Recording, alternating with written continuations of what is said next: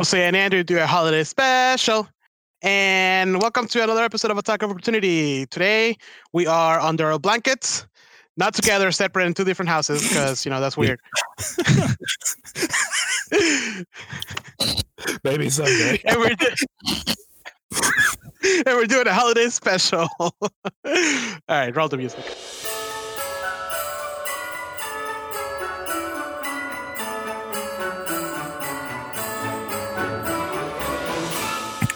So, Jose, in the spirit of uh in the spirit of the holiday season, what would be a what would be a good small gift for DMs and a good small gift for players? And when I mean small, I mean probably around the 20 25 dollar area. That's an excellent question, Andrew. Thank you for asking it. Yes. I know. I work. I, I, I work at Cool Stuff Inc. So I see a lot of product coming in and out. Hmm. Um, I don't. you're in the darkness, so let me educate you. Okay. Uh, so I mean, for there's there's a lot of stuff you can buy for under twenty dollars, believe it or not, which is actually a problem because you can get addicted really quickly. Mhm. But if you want to give your DM a nice under under or twenty or around twenty dollar gift, Oh. um, if you guys play on tabletop physically, I would recommend you guys buy one of those Dungeon Master kits. One of my players gifted me this, and it's like the best thing. I've used it, even though we don't play tabletop anymore. A few times I've brought it over because we play like one-offs or whatever, and it brings everything you need to to DM. It brings a set of dice. It brings a nice physical uh, dry dry erase board um, that folds and it doesn't have like the curve and all that crap. Um, with a grid on it. Um, it brings even like a nice little um, uh, uh, magic spell template, which is like a transparent circular thing with like measurements for like a cone, a square, or a cube, a cylinder, and all that stuff. So it's pretty cool. It's all inclusive. It brings markers, uh, dice, dice sets, and uh, um, what's it called? A dice tray. That is, I I think that's I think that's around like twenty five dollars. So it really just kind of fills in the gaps. Yeah, Yeah, it's very helpful, and your DM will use it constantly. So it's a good gift. here's here's actually something that's like I'm not even kidding. If if you if you do play on tabletop, if you do have the privilege of playing on tabletop, get your DM some stationery. oh yeah, that's right. You asked me that one time to buy you pencils. yeah, like like like like I'm I'm being completely serious. Get them like post-it notes. Get them get them like the bookmarkers. That kind of stuff because that's legitimately helpful. Yeah, yeah. Even uh, those uh, those uh, note cards where you you know what you study with. I forgot what they're called. I haven't I haven't been to college ever. Because they can fold uh, it and, and you can do like you know initiative count and all that stuff. Yeah, or even or even like like a small pocket calculator, just little things like that. You know, You can get you can actually create a really nice uh, care package with all that crap. yeah, yeah, you Hmm. really can. I mean, I mean, you can cobble together like if you want to do like a like a basket style thing, you can cobble together like a bunch of little stuff. You know, like you know a, a, a pack of pencils, Ticonderoga number two. Um, you know, like pencil, Well, pencil sharpeners. You know that that kind of stuff. Like that that would actually be incredibly helpful for a DM.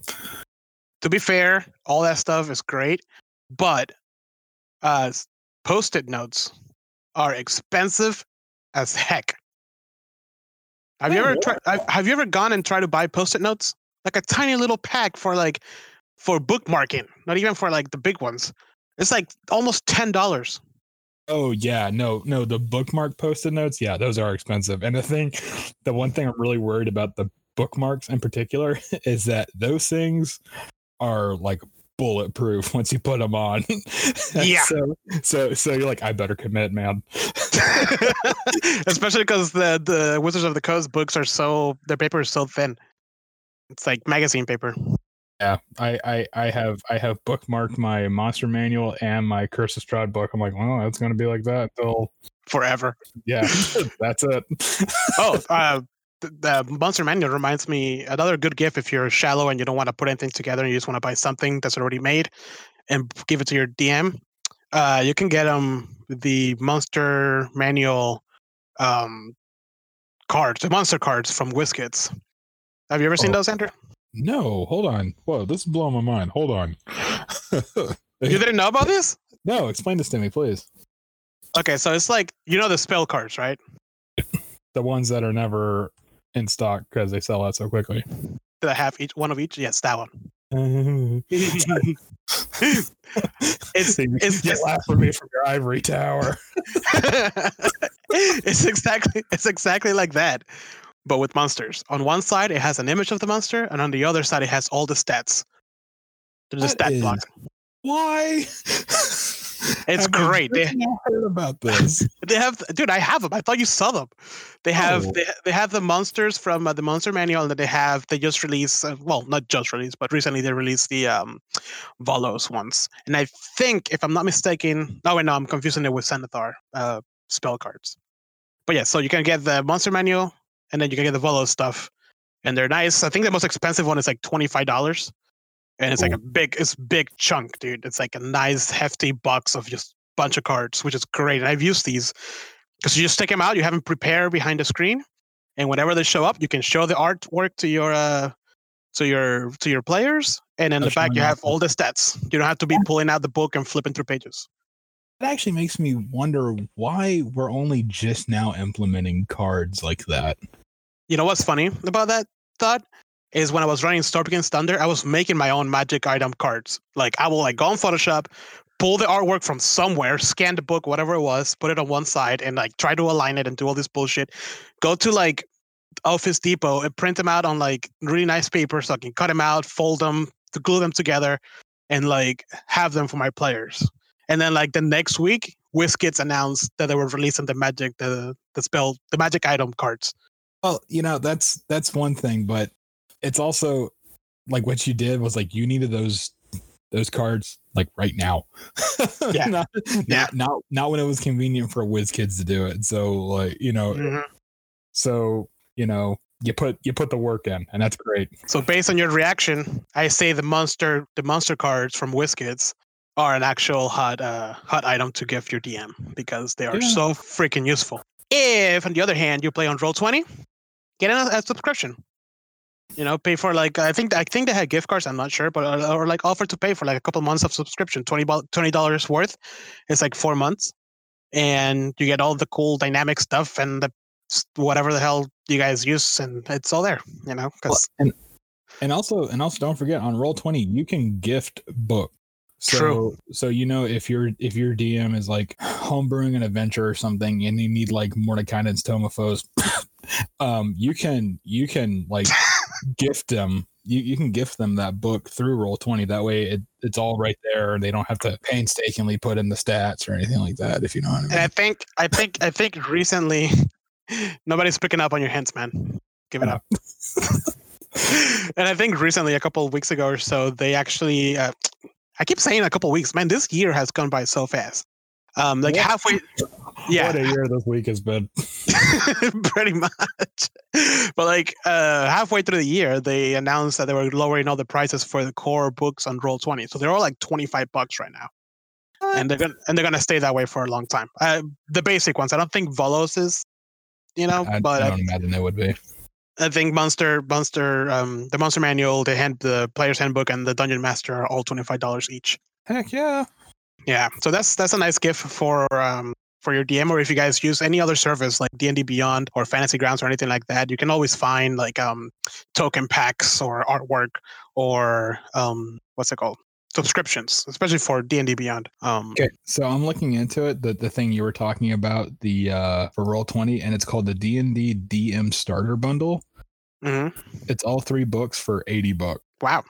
Yeah, which keep in mind, usually these books go for about fifty a pop. So that's actually that's actually really good. Yeah, for sure. Which I mean, I mean, well, but this is for the DM though. So to be fair, our DM should have those books already, so it might be like a hard sell. On It's one it's one of those things. It's like it, they like me personally. I have the books already, but it's like I have to buy them again.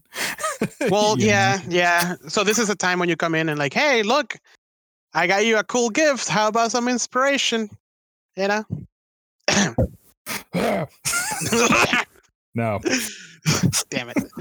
Um, yeah, those are some of the ones that are at the top of my head uh, for sure that are really nice um, for for around that that price range. Um, as for players, though, for players at around twenty five dollars, and I didn't do this because my players actually got their own dice by themselves.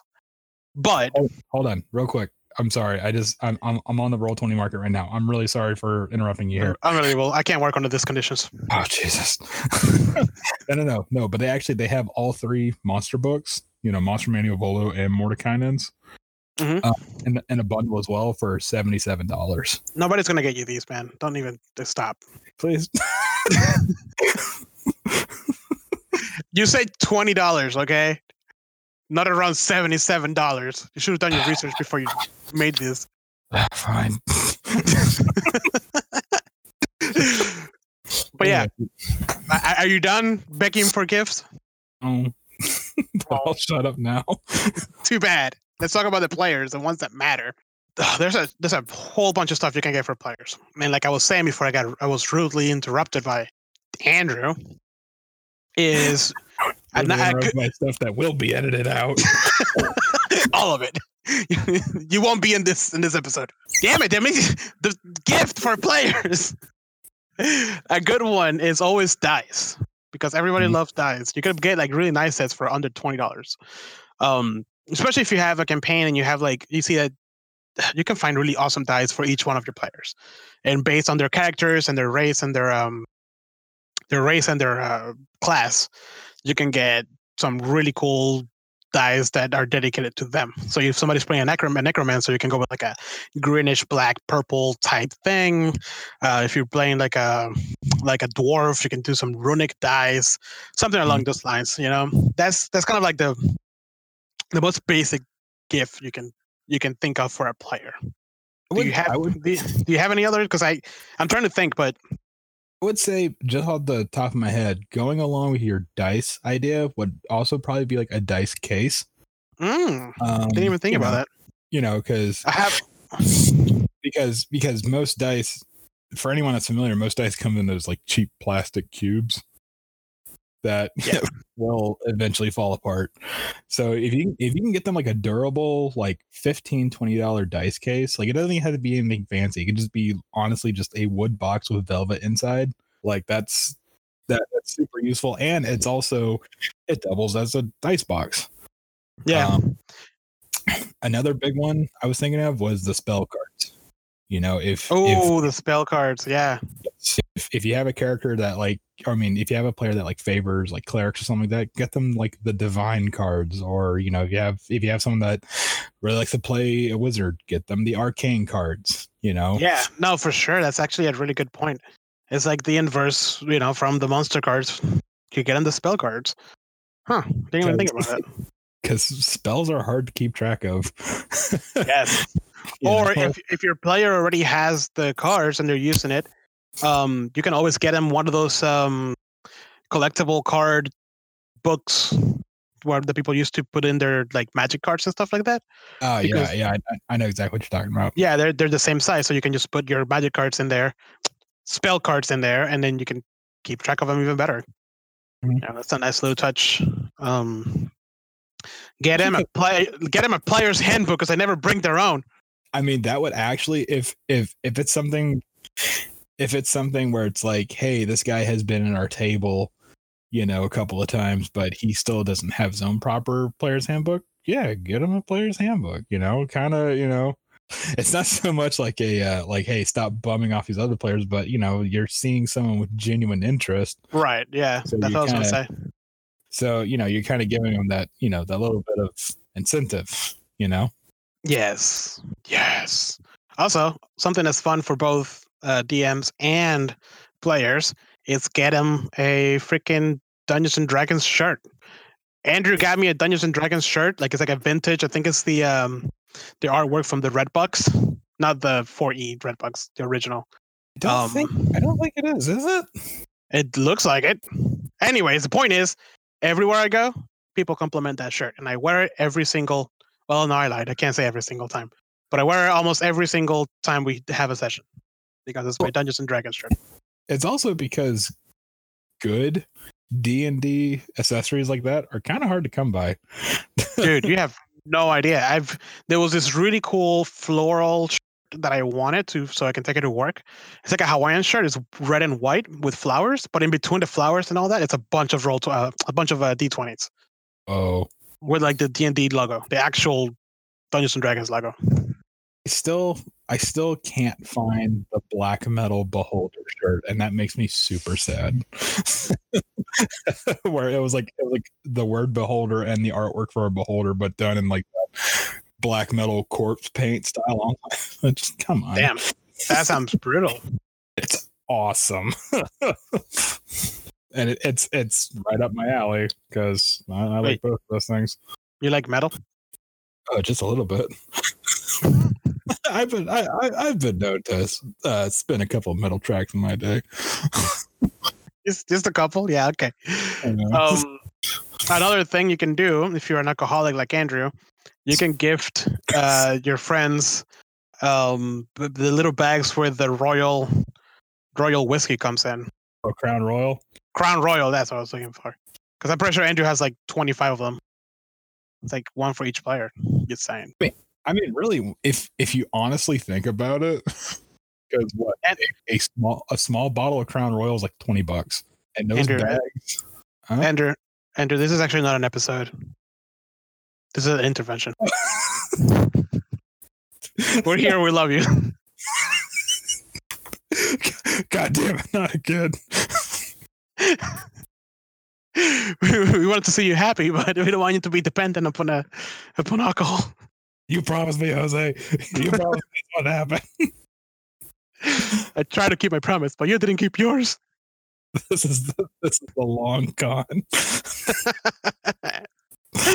but yeah, no, you're right. Actually, they're not that expensive either. If if if they're of age, they're not that expensive. If they're of age, buy them a bottle or her a bottle, and they'll enjoy it. They'll probably share it with you, so that's always a plus. And they'll keep the bag, which is, let's be honest, the whole reason why we buy the bottle. I mean, it's it's it's you know it's okay whiskey, but the bag is actually really good. Yeah. so yeah. Um, but yeah, no, I, I mean, so we talk about a lot about gifts about Dungeon Dragons, right? We have, we talk, we went over a couple for the Dungeon Master. We went over a couple for the the current players. Let me ask you this, Andrew, because I dealt with this a little bit recently. If you have that one person in your life who's like always kind of interested in Dungeons and Dragons, but his thing is too nerdy, or maybe they want to try because everybody else is talking about it and now it's the cool thing to do um, and you want to like push them without being too pushy, like you know, hey, come to our session, enjoy whatever. Like, what would be a good gift to surprise them with to give them that extra step for them to actually dive into the world and financial distraught of dice buy? Well, first of all, if you have someone that's vaguely interested in D and D, the first thing you gotta you gotta ask them is how long have you been playing D and D for? If it's anything post three point five, just shut them out of your life completely. Not worth talking to. no, no, no, no. Okay. Damn. Uh, so have to be the gatekeepers, Jose. We can't let the normies in. I didn't start till fifth edition. What?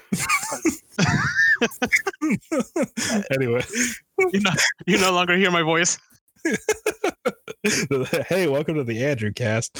Uh, okay, no, no, seriously. So you have that one friend who, um, who, you know, maybe you work with them or whatnot, or or you work with her, and and they've never been to a Dungeons and Dragons game or never been invited to one or what have you, but they're interested in the stories. They like they like to hear the stories or some something like that. You don't want to plop them right in the middle of a campaign because that's a bad idea. That's a real sink or swim scenario, and they could have a bad experience, and that could be it for them. So I I was thinking for um for someone who's probably never really played a game before, you can get them the starter set which has a bunch of pre-generated characters um and a and a really good adventure for new and experienced DMs alike. It's actually a really good adventure. Yes, it is. um, Yeah. reading through it, it's it's it's a very good classic adventure with classic enemies, and you know, Uh, it's it's it's a pretty good, um, I guess, like a sampler of what D and D could be. Um, Yeah, it also does a really good job at like uh, as you read, they tell you how to become a DM. They tell you like it read mention this kind of things. It really teaches you how to become a DM, which is great.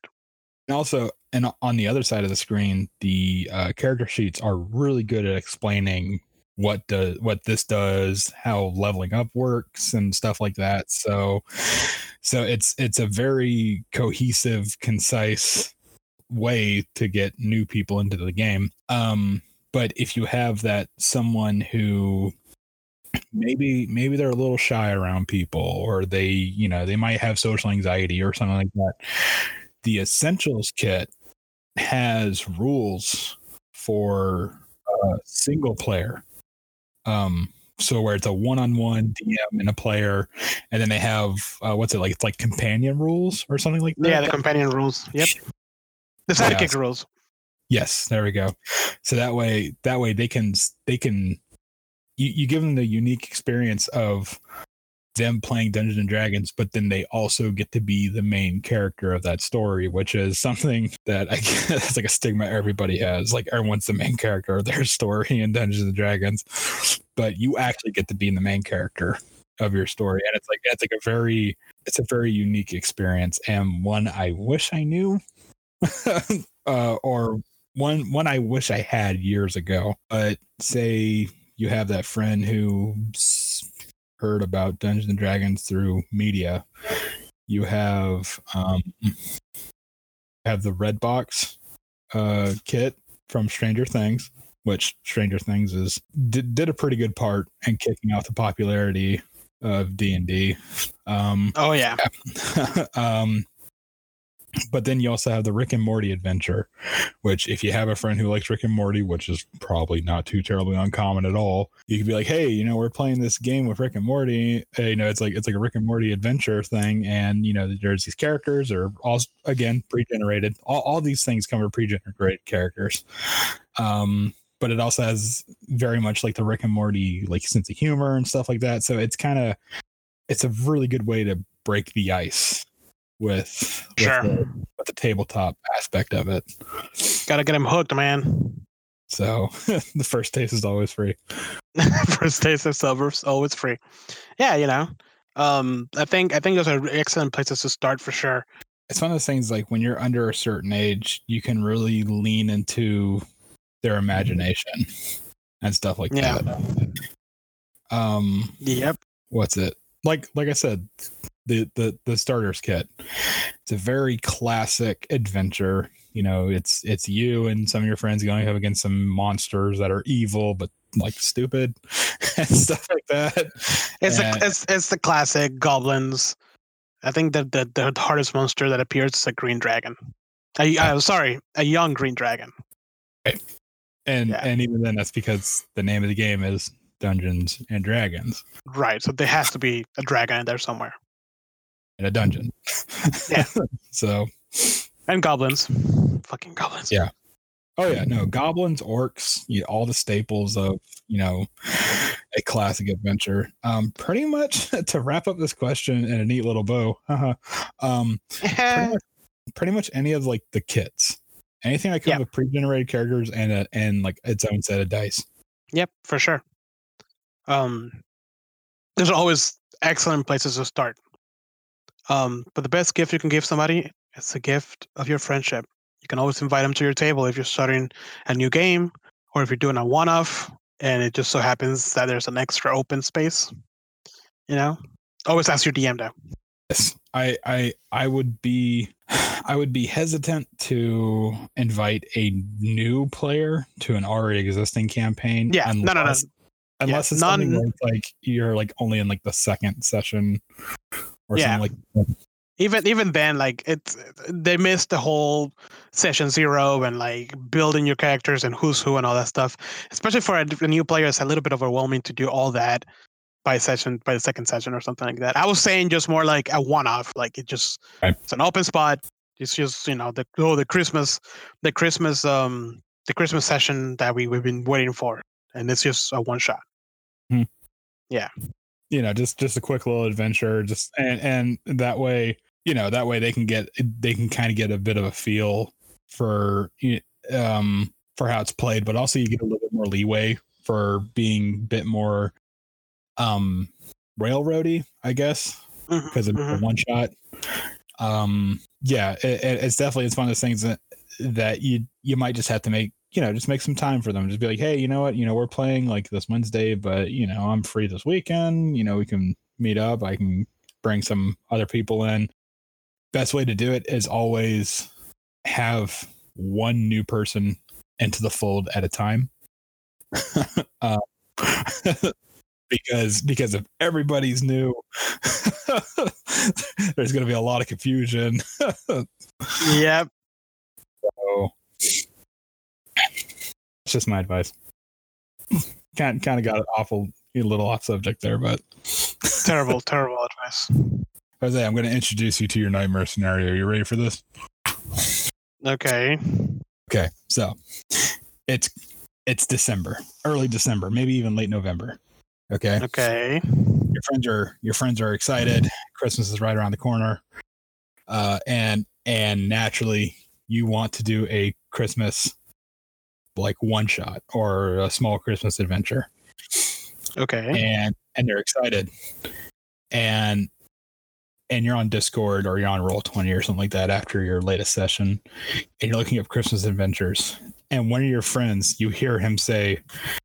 You know, off the side, man, I can't wait to see what Christmas adventure he comes up with. I can't wait to disappoint. well, you can't disappoint them. That's going to be the greatest gift you give them. No! Can I buy them things for under 20 bucks? okay. So they want me to make I want they want me to come up with it by myself. They don't want something that somebody else made. They want they want a custom made adventure, lovingly, craft- lovingly crafted by you, and you have two weeks to come up with one. Two weeks? Two weeks. Who am I, Matt Mercer? So Okay. You, you have two Uh, weeks okay. to come up with it, and and and here's your biggest challenge: you can only use the published books. okay. That's fine. That actually will kind of help me. All right. Okay. Okay. So you know that I'm terrible at homebrewing stuff. Not terrible as in like I'm just bad at it, as in like I just don't have time. So like I come out with like randomized ideas and then just Now we don't have Never- to get to, we don't have to get into the nitty gritty of it. We don't have to talk about like map design or anything like that. Just right. what would be like your basic like skeleton, like your three part act for this Okay. adventure? so so here's here's what I what I'm thinking, right? I I think I will take it into the right in, in, in the I will just oh I will just reference pop culture, you know, and I will like grab a movie and try to build something based on a Christmas movie that everybody loves. And one of the most classic underrated Christmas movies out there is Jingle All the Way, which if you don't remember is um, Arnold Schwarzenegger one. yeah, with uh, Turbo Man, and all he wants to do is find Turbo Man, right? It was just like this amazing toy that his kid wants, and he doesn't. He he he, didn't pre-order it or whatever, so it's obviously all sold out during Christmas time. I will base this, and only because I already have the maps of this of this, I will base it on Waterdeep, and it is it is, and I will try to like, if anything, like make it so like the party is the family, right? So that'll be kind of like one of the points. And Okay. little little Billy wants Turbo Man, and he thinks that one of the boxes under the tree is Turbo Man, and he's so excited. You cannot disappoint this kid. oh, I I see. that. So it's like a countdown kind of thing. Yeah. So you have, uh, uh, I think that movie was like, like the day before Christmas or something like that, and everybody's going crazy trying to find this toy. And I think in the movie he went to a bunch of different places and try to do a bunch of different things to get this toy. Obviously, he first went to the toy the toy shop, right? So maybe I'll make like a tiny little toy shop and perhaps they talk to the guy. The guy is like it's it, uh, almost borderline borderline insane, and he just So- laughs. So So- so it's, Zoblob. Soul the purple shop. Except, yes, exactly that. And every time he asks for Turbo Man, they bring out he brings out a purple a purple Turbo Man. It's an actual Turbo Man, but it's completely purple Painted inside and out. And it's so it's ruined. Painted purple inside and out, and it doesn't work. but he wants full price for it because it's the hottest item, right? Um, the next time, the next thing he goes to, I think he goes to like another another shop, and then he has they do like this like raffle thing with like some balls and numbers. So maybe that could be like a cool mini game I can develop, right? Um, but then right before the the the the number gets called out or or the mini game ends, all hell breaks loose and the ball goes rolling all over the place and perhaps some dexterity checks fighting other clients trying to like win this ball or something like that and the ball just disappears right I can see I can see combat happening over a toy.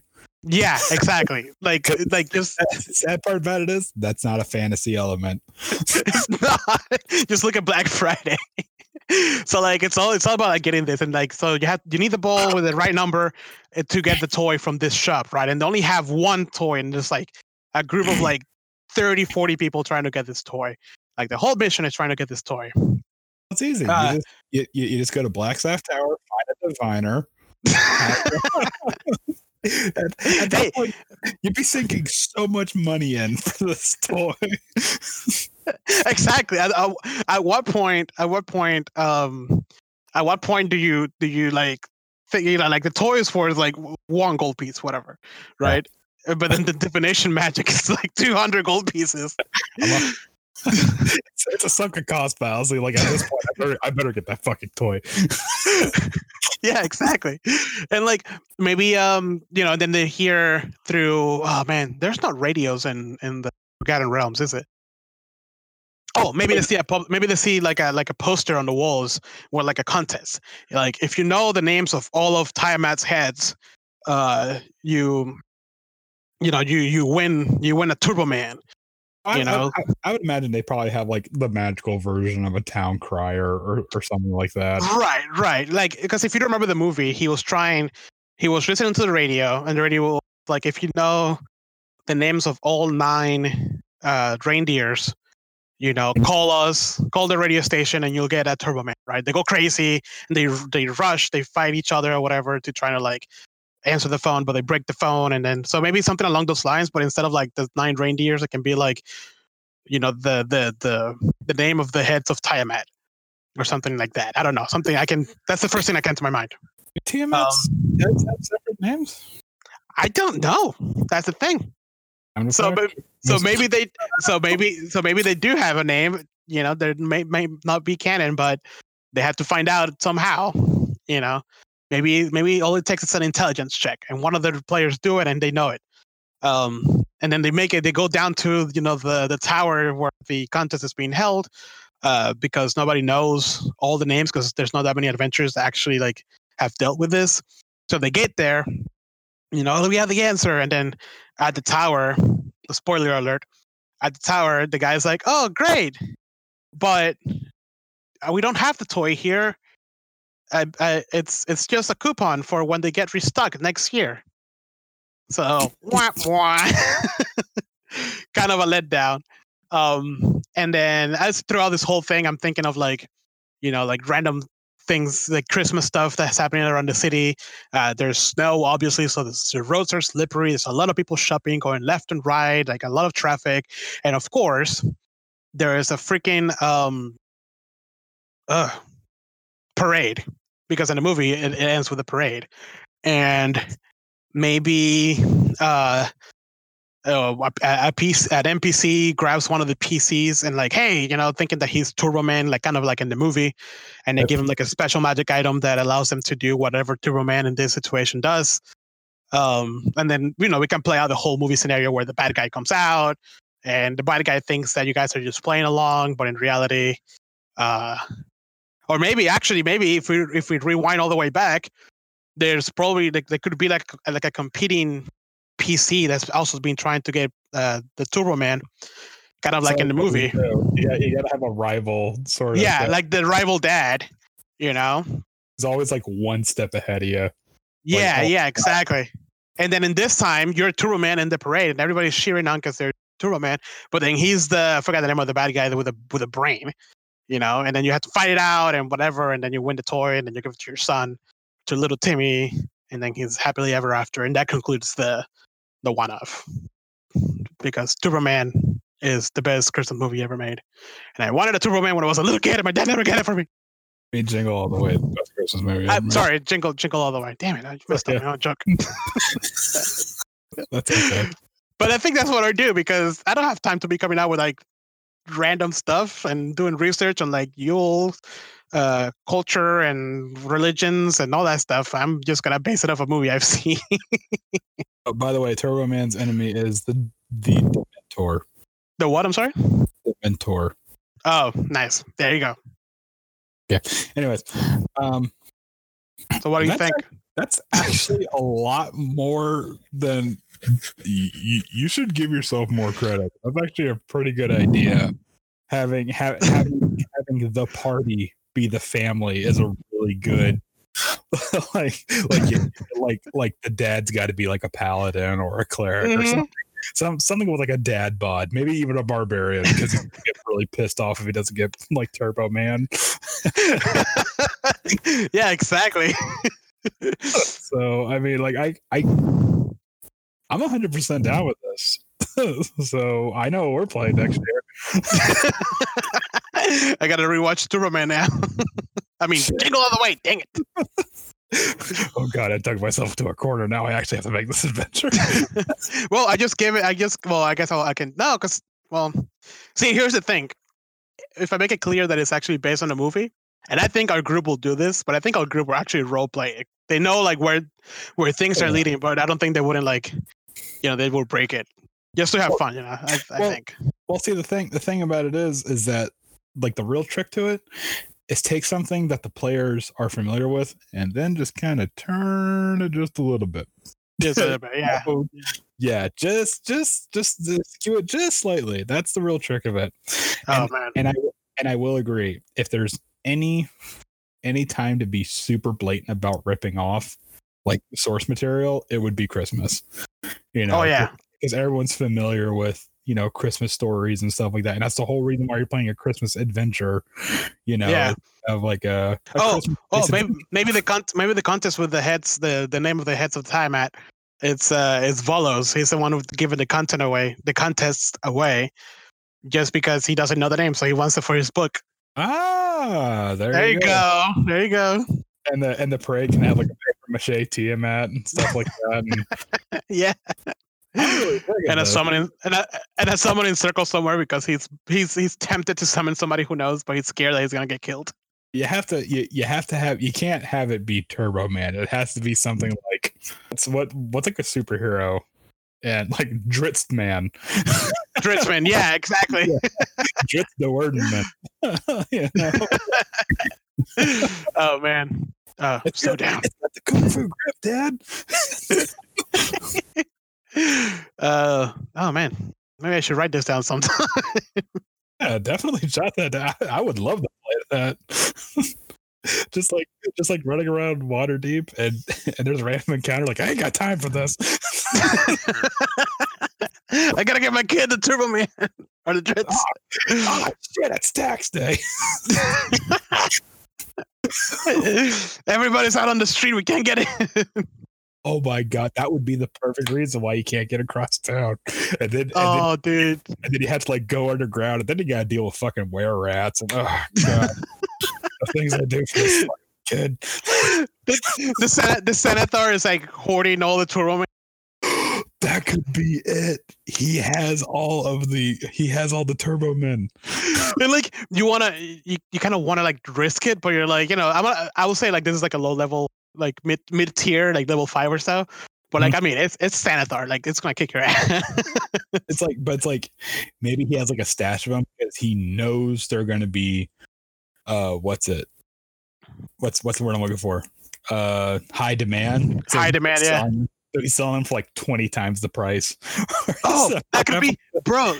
That could be that could be the scene from. You seen Turbo Man, right? uh, a long time ago. Do you remember the scene when he like meets Santa and then they're like, "Yeah, I can get you a Turbo Man," and they take him to this like warehouse and it's just a bunch of like people dressed like Santa and elves, but it's like a really like a really shady uh Chinese knockoff version of Turbo Man. I And just, I just had an amazing idea. no, no, no, no, fin- finish your thought. Finish your thought. Well, like, uh, do you remember that scene? Hmm. And it, they're they're they're just doing like knockoff games, like uh, knock knockoff toys, and it's just a bunch of like sweaty men dressed like Santa, and they just start fighting each other. And then the police comes in, and then Arnold is just kind of like in the middle of everything, and he just grabs like a fake police badge, and he's like, "I'm detective, whatever." You remember that Oh scene? God. Yes. Yeah, that scene is the Xanathar guild. Well, what, what, what, I, what what I was thinking, what I was thinking is that you know, you know how you have those guys on the street corners doing the Salvation Army thing with the bells. Uh huh. Uh-huh. Those like like the Santas that are ringing the bells. Those can be the Harpers. and, they're Oh, like, and they're like they're undercover as like Santas. bro, Mert, Mert is Santa. oh my god! He has, he has the body, and I Stop think he already, Stop recording. To me at the table. Stop recording. he already, he already freaking looks like Santa. Stop the podcast. Oh, oh man, oh dude. Fuck, well, forget my idea then. we should actually develop this into a one shot. Jingle all the way, five even edition. oh uh, my god. that was Oh. awesome. oh man, why don't we work together more often? Oh, never mind. My ideas sound like crap by comparison. Wait, no, tell me. You gotta tell me your idea. It's probably so shit. It's, it's probably shit, but whatever. yeah, compared to that, how, how can I compete with that? okay, so so when I think of Christmas adventures, my very first thought is okay, it it it has to be obviously something that deals with snow, right? Or or maybe something that something that could like deal with a mountain or something like that. So my first thought was and I and I had a couple of these. I didn't really fully develop them like you did. Dude, I just pulled out of my ass like two seconds ago. I was I was thinking if if you want to go for like a like a traditional story with traditional like Dungeons and Dragons flair to it, you can do a thing where where like a orc war chief named Grinchu or something like that came in and like and like stole all the festivities like with his with his like war band of orcs and they and and like they took they took like all the they, they essentially stole Christmas, and they and, and they and they took it to their mountain hideout, and now you have to go and get it back, kind of a thing. classic, so- classic. Yeah, so you know you come across this village, and oh, you know it's it's getting really close to Kringle Miss or you know wherever the hell you want to call Christmas, something like that. Like where's all your decorations and stuff like that, and that's when you find out like orc raiders came through, you know, and and they essentially stole everything and you have to get it back for them or else you know they'll never celebrate never be able to celebrate christmas or some crap like that.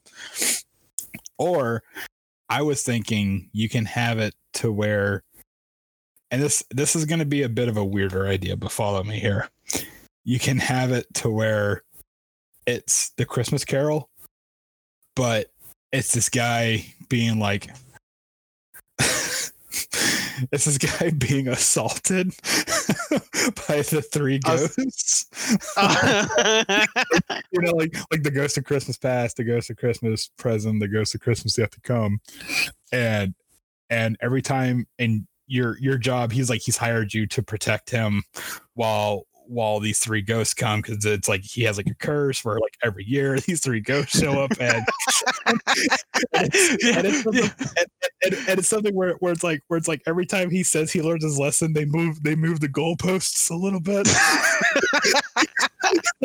so so so so then like you had to go to his past and you had to deal with the conflict there. Then you go to like the Christmas present, you have to deal with the conflict there. Then you go to the Christmas future, you know, kind of a thing. And then eventually you find out it's like a wizard fucking with him or something like that.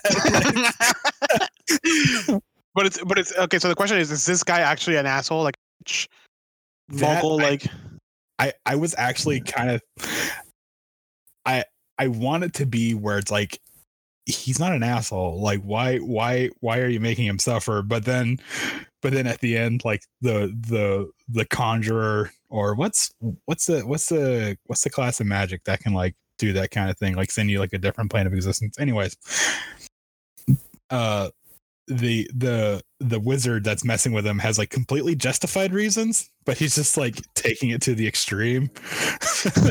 you get what I'm saying? Where it's like, hey, everyone's kind of the asshole here. right, right. tone it down a bit. um, oh, another one, another one I was thinking of, and this is probably like my weirdest idea so far. And I got this from I got this from retail experience. is okay you and your adventurers go into a town and everyone has this Christmas song stuck in their head, whether they want to or not. And okay. And, okay. So and and it's to the point where like these people are driving themselves insane trying to forget this christmas song but they can't get it stuck in their head. And like and and you do a little bit of investigating and you find out like underneath the town is like a network of caves or something like that. And in that network of caves there's like a uh a a, a gathering of um, mind flayers and oh shit. and they're and like and like the not the mother brain what am i thinking of the big brain thing oh um, the elder brain yeah the elder brain for some reason he's like in the christmas spirit so he's like just singing songs over and over. Yeah. So so it's just essentially he's playing he's playing this loop of like four Christmas songs over and over and over in his head, and everyone is like suffering from it. oh my god. Or or or if you want to make it like really like weird, have to be like everybody in the town's in the Christmas spirit to like a sickening degree. and you're like, there's something off here. and you have to like investigate what's going on. no, I think I think that's too subtle. I think I think the the music the music is everybody deals with that shit. Yeah. It started it, it started right after Thanksgiving. Nobody saw it coming. I had to I had to listen to All I Want for Christmas Is You 25 days straight. um but you got yeah. you got you got Feliz Navidad in the rotations. but then the player's like, come on, this guy is just in the Christmas spirit. Like, why are you like you're not gonna screw with him? But I was also thinking like if you want to go like the kind of um if you want to go kind of like the darker route, which I always you know enjoy like take hey let's take let's take something beloved as christmas and make a horror movie out of it you can do a sort of like krampus style scenario where it's like oh there was this cleric that used to come to town every year to deliver presents but he's gone missing and now there's like this oni that's like stalking the town kind of a deal oh. and you oh. got to kind of figure out yeah and he's like he's like you know kidnapping children and crap like that and you kind of kind of you know figure that out sort of a deal. Um, it's really it's one of those things like to me, I think it really hinges on the type of monster that you use. Um, I was actually I was trying to think what's it because there's there's this one monster the the Bheur Hag Bheur Hag. It's in the Volo's guide. It's that it's it's like it's like that it's like the hag that does a bunch of ice magic. Oh, you cool. Know? Yeah, something like that. Like like she's trying to prevent Christmas from happening or something like that. Or you can have like a uh, if you don't have Volo's guide, you can kind of like reflavor an archmage from the um monster manual and have them to be like where, you know, they they didn't get a chance to celebrate Christmas, so no one else will. And then they try to like freeze the whole town and ruin Christmas for these people and whatnot. You know, just something. It doesn't have to be like too terribly intricate. Just something really fun and quick. Yeah, yeah, like a yeah. No, I agree with that. But like, I don't know, man. Freaking, I love the idea of the elder brain just being really jolly. like, he doesn't mean to hurt anybody. He's just really into the spirit. Naturally, the mind flayers aren't going to question it because you know it's the elder brain. It knows more than they will. But for some reason, man, it's just got it's got all I want for Christmas is you, wonderful Christmas time, and like a third song just on loop infinitely. and you have to have like that music playing in the loop uh, on loop on Roll20 the whole time the entire time yeah so the, i mean those were my ideas for a christmas story vacation no um adventure there we go oh man christmas is a wonderful time of year really is I guess because because of adventures like this. But you know what's the biggest problem we have? Hmm. Scheduling conflicts during December. Yes. Everybody's yeah. just extremely busy all the time, and there's family in town. Which why? And you have to buy presents and like decorate and clean the house for the first time in the whole year. I didn't even want to deal with you for the rest of the year. What makes you think this is going to be different? exactly. How do you handle? How do you handle this scheduling nightmare during the month of December? Fortunately, that's just one of those things where the best way to handle scheduling during December is that you just kind of don't. Um, like, what's it? We had our last session for Curse of Strahd last Wednesday, and then I told yeah. him, hey, look, that's going to be it for the year. Just a lot of stuff going on. Everyone has plans. People might be flying out. People might have people flying in, kind of a thing. It's just a really busy time. And it's one of the things where, like, on a good day, we struggle to find time to to play. yeah. So so with with a bunch of holiday stuff coming up like that's just no. That's yeah. that's one, that's one of those moments where just give your dm some time to relax and unwind or mercilessly prep yeah I, I, mean i mean you know and it, i think we mentioned this in one of the previous episodes at one point but like for it, december is really like a good time to actually just relax and take a breather from D and D. Because uh, at the end of the day, a lot of D and D, a lot of a good thing can be bad and burn you out. Yeah. Um, yeah. But I was I was actually very surprised we managed to get a session in in December.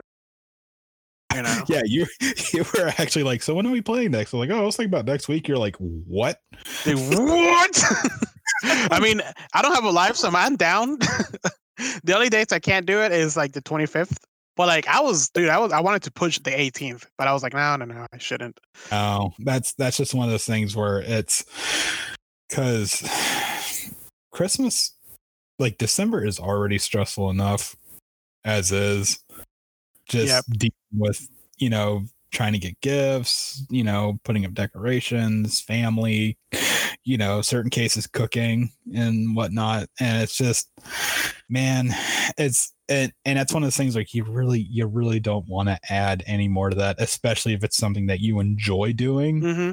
because because that enjoyment can really turn around in a bad way for you you know and it and it's one of those things like i'd rather wait two or three weeks so we can have better sessions than a half baked one just to make up for time you know what i'm saying yeah yeah i can agree with that so what you're telling me is not to schedule anything in december that's just take a hiatus. So just, the two invitations I just sent out to the group, I should probably delete them, right?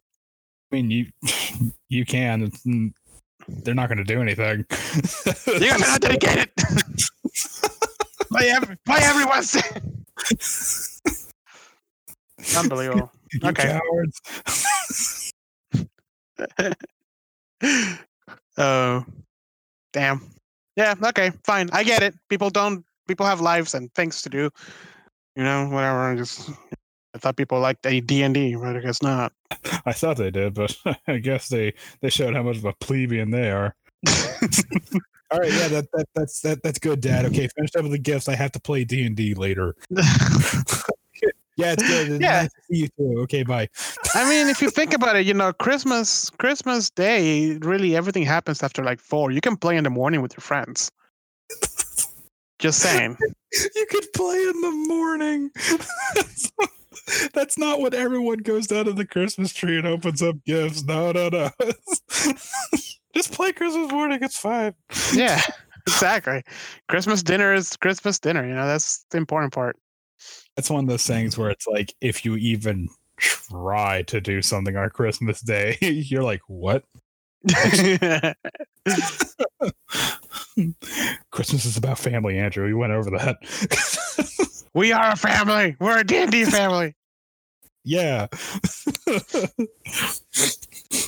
No, it's just it's that's just one of those things where it's like, all right, time to time to take the holidays off, and that's what it is. It's it's a holiday, so you know you're taking a holiday. That's all. Yeah, yeah, you're not. Yeah, I guess so. I guess so. I have a problem, Jose. What's up? this this is not a this is not a podcast episode. This is an intervention. Me? You're addicted For what? Dragons. You're addicted. To what? Dungeons To- and Dragons. To play? What are you talking about? Jose. Jose, I see I see you on the uh, on the subreddits looking for looking for random people to play with when we're not playing. What? what? No. That's not true. What are you?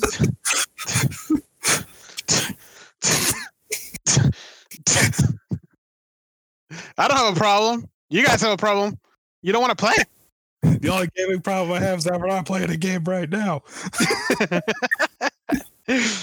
um, sadness. You make me sad. Bunch of plebs, so one big family over D and D. Uh, I'm sorry. I enjoy spending time with my family. Do you though? Do you? Do you? Do you?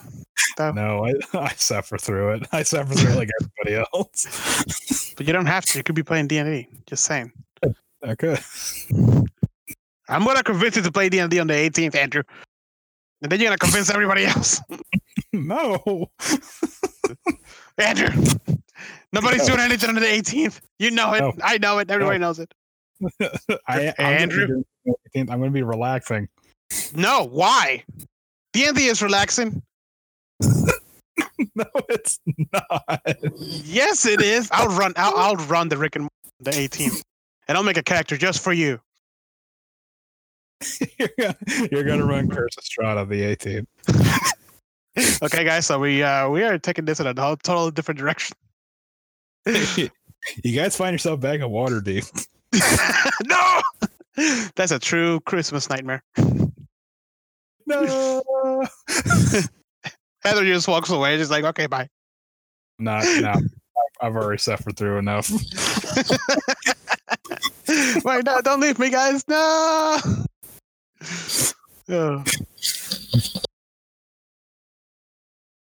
Oh. Speaking of adventures, let's try to get this thing back on the rails. the rails. no. Speaking of adventures, I have a hot take on one shots. okay. Okay. Okay, are you ready for this? Are you ready to unwrap this Christmas gift? Fine. I don't think one shots should have a narrative. Gasp. I, I, I actually forgot how to gasp. Breathe in really quickly. Yeah. What do you mean? What do you mean? What do you mean? No narrative. you just breathe. That's all. okay, so so I I, I kind of I kind of came up with this idea after um one of our players Heather did a a Christmas one shot for our group. And I just want to put out a little disclaimer here. I'm actually none of this is critiquing her DMing. She did a great job. uh, especially for I think that was her first time, right? DMing. Yes, yes, Yes, It's very She first time. great. So you tell me we're Yeah. talking shit about Heather right now? We're gonna be we're gonna be talking so much shit. Heather, stop listening. no, no, no, no, no. It's fine. No, she actually she actually did a great job. I told her as such and whatnot. I, you know, but the problem with it is, is that we went through this whole adventure, and it was essentially, uh, we were, we were trying to figure out what the deal is with this village, and turns out that Krampus had put like a curse on it or something like that, uh, kind of a deal. And it kind of started out in media res, where we were already supposed to be ha- like halfway through an adventure, kind of a deal. And so we did all that, and then afterwards, we we we solved the problem. We we defeated we we defeated Krampus, saved Christmas. But then after that, um, Heather started talking to us about, oh, you know, you didn't do this and you didn't do that, and there was like a whole swath of characters that we didn't even meet, and stuff like that. And and it's one of those things where like afterwards i want to look into this to see if this even was a one shot and and I, I i have i have the screen pulled up on the dms guild right now okay? And it says in the black midwinter is a festive adventure designed for characters of level two to four to be played in one three to four hour session Hmm. i'm calling bullshit on that Yeah, there was no way I was gonna be a two, three hour session. Oh, and we played what we played for two and a half, three hours. And, yeah, we the, the usual six thirty to ten. and even and even then, like there was a lot of okay, we got to go, we got to go, you know, kind of uh, you know, and and again, that was nothing, nothing against like Heather. Like I understand, like we had, you know, she had one night to Get all this She done. did. She did a great job at getting us to the good stuff, and Right. she managed to finish the campaign within the time that she had, which is not that not everybody can do that.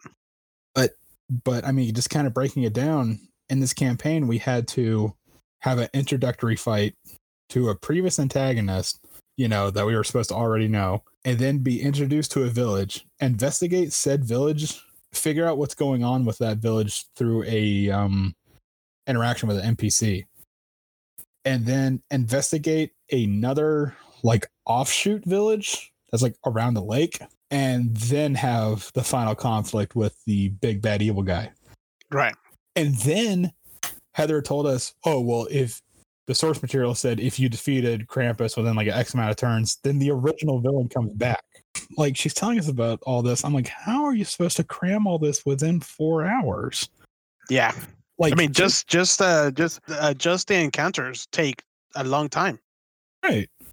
And and I mean, granted, there was only two combat encounters that we came across, but what's it there there there was a thing that she told us about that we didn't do where if we investigate a little bit further into the village we would have found like these like these old like mischievous spirits that were based on like icelandic lore or something like that That is so cool. it, it would it would be cool but that's one of those things like that alone would probably take an hour for our group to do Yeah, that could have You been know. that could have been a one off. yeah yeah, exactly that in of itself could have been its, its whole adventure and then and then us dealing because what's it there was there was a part where we were in the feast hall of king bran or something like that and we were in that feast hall for almost almost an hour you know To be to be fair, we were just fucking around there. But but but that's I mean that's kind of like what Yeah, that's kind characters of, do.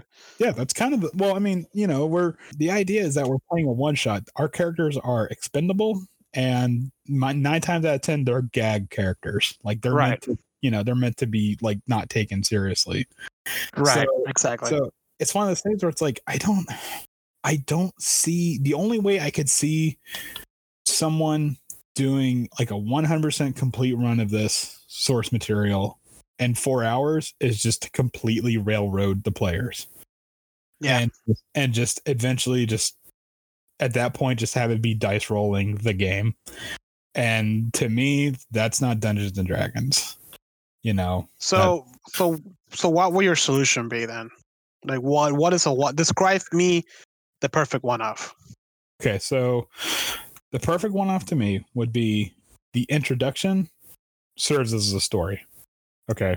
Like um you guys i'm just coming up with this off the top of my head so you know bear with me like you got you guys come into a village and you discovered that you know these goblins have kidnapped like a person like a like a person of interest or something like that.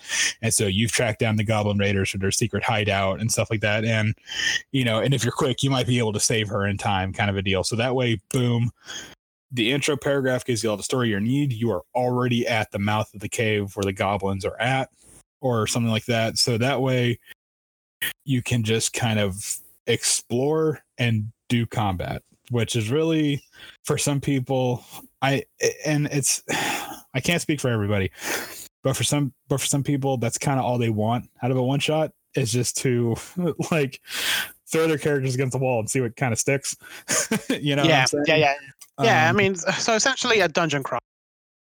Yeah, exactly. I mean, and you can still have like you can still have like minor NPC interactions, like, oh, maybe there's you know like there's a guard here that was also kidnapped by the goblins and whatnot. So you kind of have to, you know, like talk him through the situation and figure out you know what you can get from him. Or there's, you know, there's like a drunk goblin who you know is is like not um following orders and stuff like that. So you have to interrogate him, kind of a deal. Like you could still have NPC like role playing kind of elements, but you know, just have the narrative be like down to the bone, you know? Right.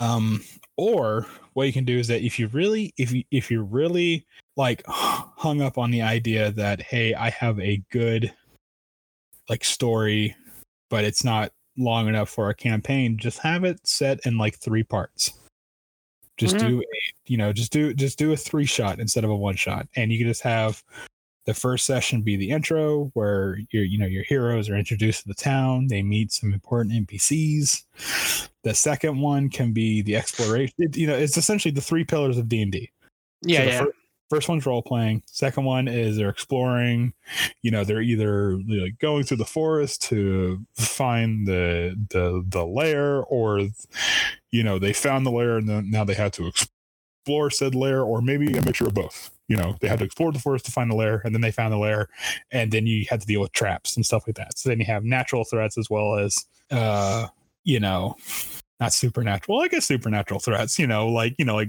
glyphs of warding and crap like that. Yeah yeah yeah yeah. No i can yeah.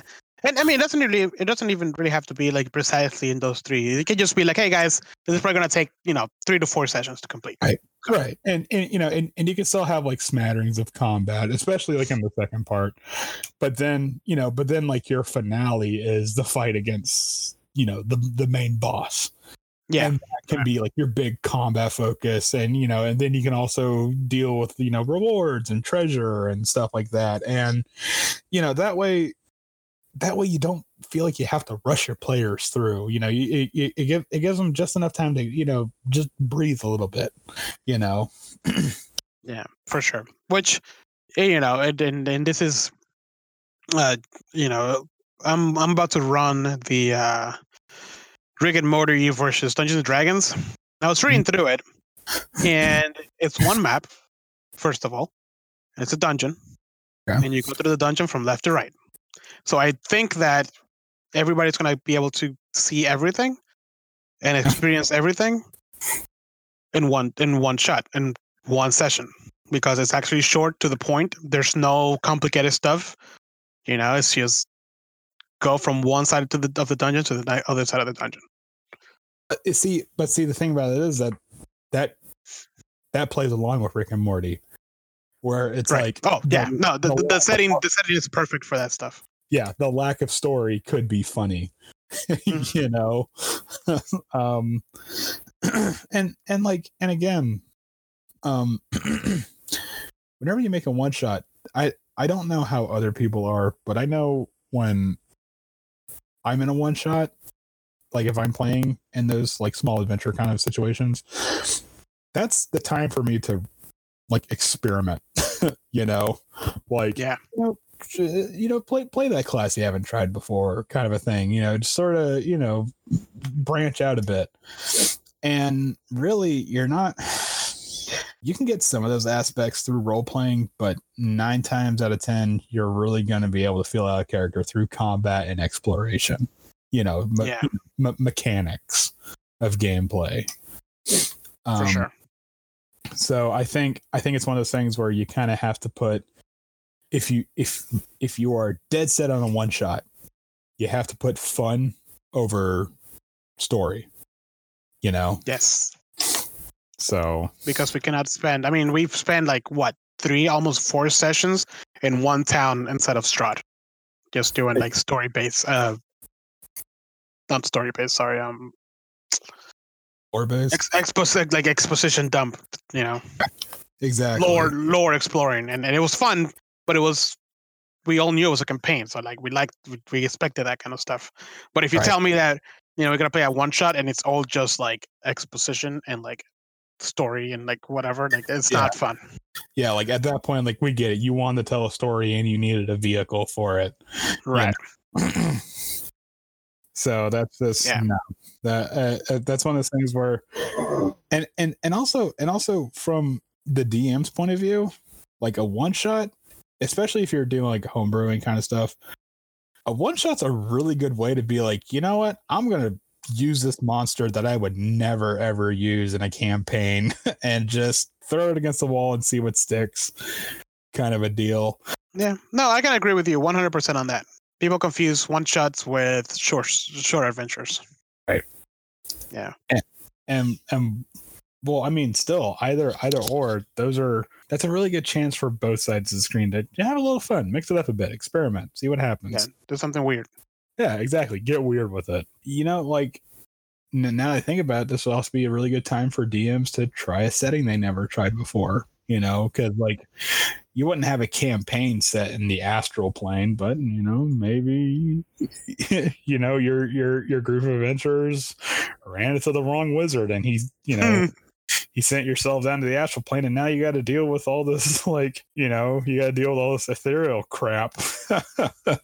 You know you're running into night hags that are casting etherealness on themselves or you're running into the um githyanki and stuff like that. And you know it's just it, it's it, it's it's a really good like kind of like thought experiment to just get weird with it see what happens you know Yeah. Nah, 100%. that's just me that's my thought you're a weirdo.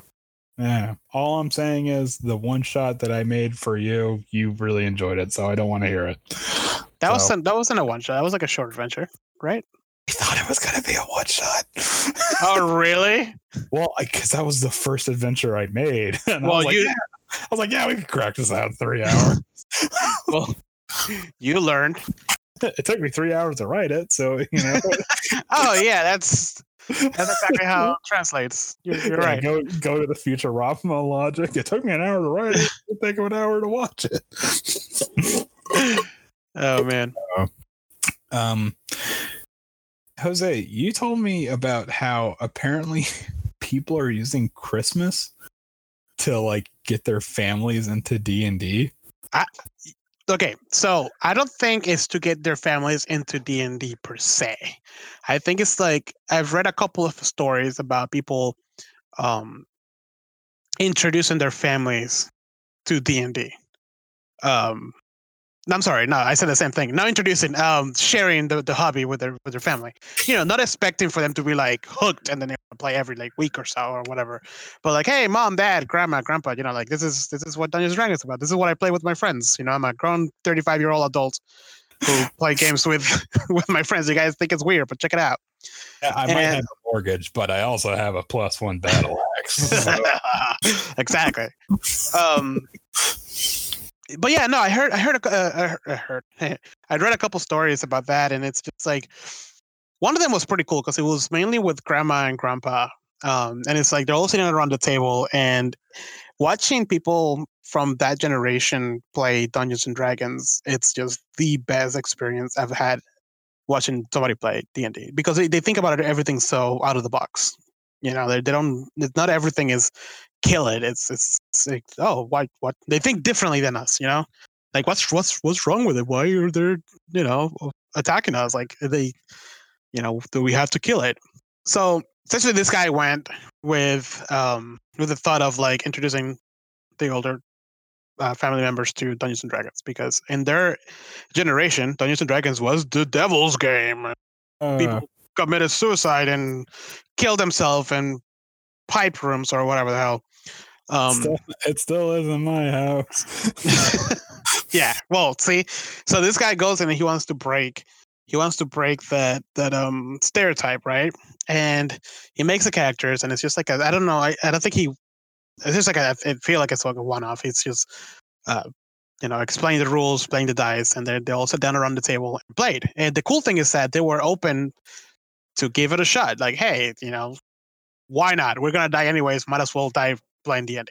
The surprising thing was that once they were done, it was like that classic uh, pop culture that they the reference that they do in like every movie or TV show where like people are like, oh, Dungeons and Dragons is lame, and then they do like the montage of like them playing and like halfway through they actually really enjoying themselves. It was that in real life. Like halfway through it, they just started like laughing and like coming out with absurd. Mean, first they were very like shy to themselves, and then they're like started like breaking out of like their, I guess, grown up shell. You know, like it's so they're they, they through their lives they never really wanted to like step outside of the box. You know, these are very different, def- definitely a very different generation that never touched this type of stuff, and they they broke out of that, and then they were like experiencing all of this together as a family. And I thought it was a pretty cool concept, you know, to hey mom, dad, you know, you always I always tell you guys that I'm playing uh, with my friends, you know, and this it's not really always board games. It's a tabletop game called Dungeons and Dragons, and I would actually love to do this with my parents, but they don't speak English, and I will have such a hard time just translating the story and explaining the rules in Spanish. But I feel like if my I feel first things that my parents will give it a shot and I feel like at least my dad will actually like it. Eh, now that's yeah.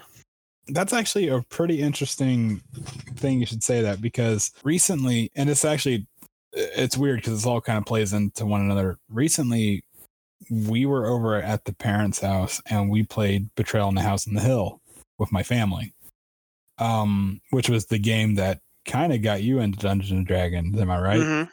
Yep. So so and we were like, oh, should we? I mean, because me and Teresa were bringing it over. I'm like, should we really do this? You know, there's a lot of, you know, uh, just just get a little bit of context. My family's very religious, um, very religious, very, you know, white bread. you know, like like they don't drink. You know, they don't they don't stay up past ten stuff like that. And you know, they. I don't I don't I mean, stay up past ten. Well, I mean, I don't either. That's more out of the fact that I pass out. um, but we're just we're just tired of millennials. yeah, exactly. Uh, we're crashing from all the monster we're drinking. Anyways, um, so so just to kind of give you like just kind of give you an idea. And so me and Teresa were like, should we do this? You know, there's a lot of occult stuff in there, and it's also a little bit like outside their comfort zone. Plus, the rules are a bit more um more complicated. Involved. Yes, exactly. Than than what they would probably be used to. And the thing about it is, is that we actually ended up playing that game not once but twice. They liked like, it. Yeah, they they they actually they enjoyed it so much they wanted to play it again. You know, they're like, set it back up, let's do this thing. You know, kind of a deal. So I kind of got the idea. I'm like, you know what? I bet you if I get like character sheets and like rule books and just cover up the logos like, you know, just just run just run like a quick, like, you know, basic one shot adventure. You know, they have to go find some goblins, whatnot, blah blah. You know, like dad can be like a fighter and you know, the stepmom can be like a ranger or some kind of deal. You know, basic classic, basic, basic, basic. And and then afterwards be like, haha, you guys played Dungeons and Dragons. you know, got him. now you're going to hell with me. they gotta call the priest and and give you that exorcism. I bet I bet you if I did that, they'd be like, "Oh wow, okay," you know, like like they would completely understand. It's uh, it's just it's uh, giving it a shot and understanding what the game really is about. It's that's all it takes, man. That's one of those things. It's like that's like even even if even if you don't have like political reasons to not like it. You know, if you have like some sort of stigma, like oh, it's for nerds or something like that. I'm like, have you played it? Right, right, really exactly. It a try, you know, because it's one of those things. It's like, yeah, it is. on the surface, like when you're talking, when you know when you're talking about at work, it's like, oh yeah, and my friend, he's a uh, half elf blood hunter, and he's got a plus three to investigation and crap like that. Yeah, it's nerdy as shit. I'm not. I'm not gonna. Yeah. But when you're actually, we are aware that it's nerdy. It's not like we're oblivious to it. You know what I mean? also at the same time, we're not like speaking old English and dressing up as our characters and stuff. Yeah. like that, you know. Yeah, no, and eh, but but yeah. Anyway, but yeah, you know, like bringing your family together. First of all, if you bring random people to a table and play Dungeons and Dragons, and you make essentially a small family, you know, because you guys share so much together just based on like the adventures you've played and the things you've done together. Imagine what it could do to a family. Oh yeah. How cool would that be? Obviously, when I have a kid, we're gonna play Dungeons and Dragons. Yeah. I don't know if you heard my. I don't know if you heard my girlfriend. like, What's but he's gotta be. He's like, no, we're not. yeah. But like, Yes, we yeah, yeah, we are. Oh, oh, oh, Uncle Andrew's gonna come over. We're gonna play some Dungeons and Dragons. yeah, yeah. You know, Father and Sunday. You know, we're gonna we're gonna do. Thanks, you you and I, Andrew, with our Yeah, we're- kids. we're, just, we're just gonna we're just gonna go to the to the park and play some baseball. we're gonna we're gonna shoot guns and, and stuff. yeah. Don't tell, don't tell your mom about this. but yeah, I, I don't know. I just I could al- I could only imagine like the, the shenanigans that will ensue because my family's already crazy playing uh Settlers of Catan. I cannot even imagine like Dungeons and Dragons. Like they will come up with so much random crap that it will be so epic. But right now, the only problem with me is just the, the language barrier. That's it. Yeah, well, I mean, we both have we both have problems we need to work through. Yeah, well, yeah. with their families. So You know, and like, but hey, the for me, the the Spanish version of Dungeons and Dragons exists, so I could buy it. It's just take a long time and it'd be kind of expensive. I think I think what it is, I think it's legitimately just the brand. Like if I went with like Pathfinder or something like Oh, yeah. that, they would They'll be totally- totally- Yeah, You know, mhm. I agree. It's just the the association of the brand with with what happened. maybe that's not a good idea. Maybe Pathfinder. Yeah, it's it's Pathfinder. It's only the crunches tabletop RPG. well, no, you can do the classic. Put the Dungeons and Dungeons and Dragons uh, player's handbook inside of the uh, inside of the cover for Pathfinder. It's actually not a bad idea. Because inside inside of the book, it doesn't really say Dungeons and Dragons anywhere other than like the first few pages.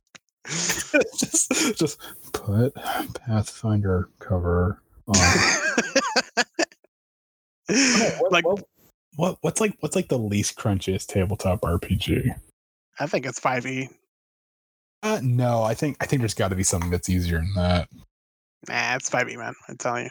Anyways, uh, that was that's. I mean, I can't remember the name of the article right now, dude. But I thought it was like really interested, interesting.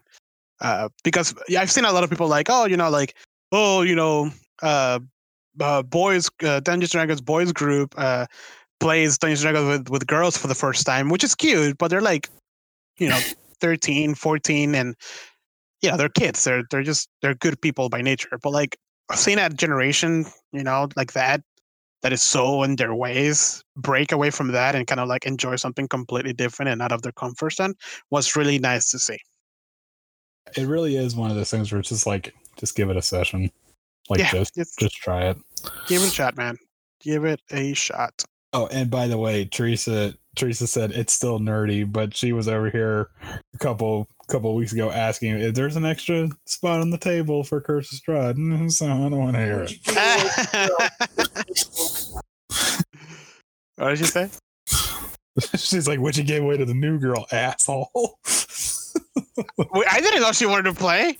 No, well, it's one of those things where she's like, where she's like, "Are you guys going to keep playing three hour sessions?" And I'm like, "Yes." And she's like, "Okay, I'm out." yeah, we need at least a three-hour session. But yeah, no, that's uh, that's that was my my little uh, input there with the whole uh, family thing that I saw. Um, but we are approaching our uh, time frame, so let's go over. We talked earlier about gifts for the dungeon master and the the, the, the players, but let's talk a little bit about uh, gifts, a, a wider range of gifts, all the way from twenty dollars and under to hundred dollars and above. And we already talked about the monster cards from WizKids and the cool vintage graphics shirt, graphic shirt, uh, Dungeons Dragons graphic shirt, and the spellbook cards. But there's another little item that you guys can play. It's almost like a like a uh, what's it called? The little sucks that stuck stuck stuck. Stockings. Yeah, sucker stuffers. Uh, I don't know if you played it, Andrew. Uh, Dungeons Dungeons of Mayhem. I've never, I haven't even heard about it until just now. Educate me on it. All right, Dungeons of Mayhem is it's, it's a card game for four people, two to four people, and it comes with a deck, and each one of them is belongs to a different character that's already pre it's already made. It's uh, you have a, a wizard, you have a paladin, you have a rogue, and you have a berser- berserker. No, not a berserker, uh, barbarian. And they all have different skills. And, and and to the bare bones of it, it's essentially rock paper scissors. So like one one one character is really good against another character, one character and so forth. Right? But when you play with four players, it's like a whole system where you're like you play you play your cards and then the cards affect other players and you're trying to take each other out and it's a really quick fast-paced game that is easy to pick up. It's really fun to play over and over again. Um, and you can always trade the, the you know change characters. You can play like different type of uh, uh you can play with a different deck because you know the, obviously the wizard has more aoe attacks um, area of effect attacks and the paladin which is so op because you can essentially break it if you manage to do the right combo because you'll hit and then you heal yourself and then you hit again and then you heal yourself constantly. And then you have the barbarian who is just all about doing big damage and then the rogue who essentially takes cards from other players and and plays them and like this whole sneaky sneaky. So it's pretty cool and the flex attacks and stuff like that. Um it's a really fun game uh there's a new expansion that just came out called battle for Baldur's Gate which added two new classes uh two, two new decks and i can't remember excuse my um loud ass typing. That includes oh, by the way, I was thinking of Numenera. That was the one I was thinking of. oh. Yeah, it's supposed to be like a sci-fi tabletop RPG that's like one of the least crunchiest from what I've heard. I could be wrong though. So, nice. Go on. So the new expansion includes unleashes two brand new characters from Baldur's Gate. Beloved Ranger Minsc with his miniature giant space hamster Boo, Uh, and the shape-shifting druid Jaheira. for the eyes, boo. um, that's a really fun, quick, quick, quick game that you can play with your friends. Um, that is under twenty bucks. You can, buy, I think, you can buy both the game and the expansion for like maybe like twenty-five bucks or something like that. Um, so moving on to the next, the next range, which is the, the around fifty dollar uh, mark, and I have a couple uh, already written down. Um, Why these are just campaign books? they're not campaign. They're not just campaign just saying. the first one is the Baldur's Gate dice set. Okay, Must- like, that just completely threw you off. No, it's it's no. no. Listen, if you haven't heard me talk about the Baldur's Gate dice set, go back to episode two and you'll hear all about it. Um, you can I put it under uh, uh, the around fifty dollar uh, price range because uh, MSRP is like thirty dollars, I think. But most of the time, you can buy from like fifteen to twenty bucks on like eBay. Uh, eBay. You know, don't buy anything from eBay, Amazon, or your local store.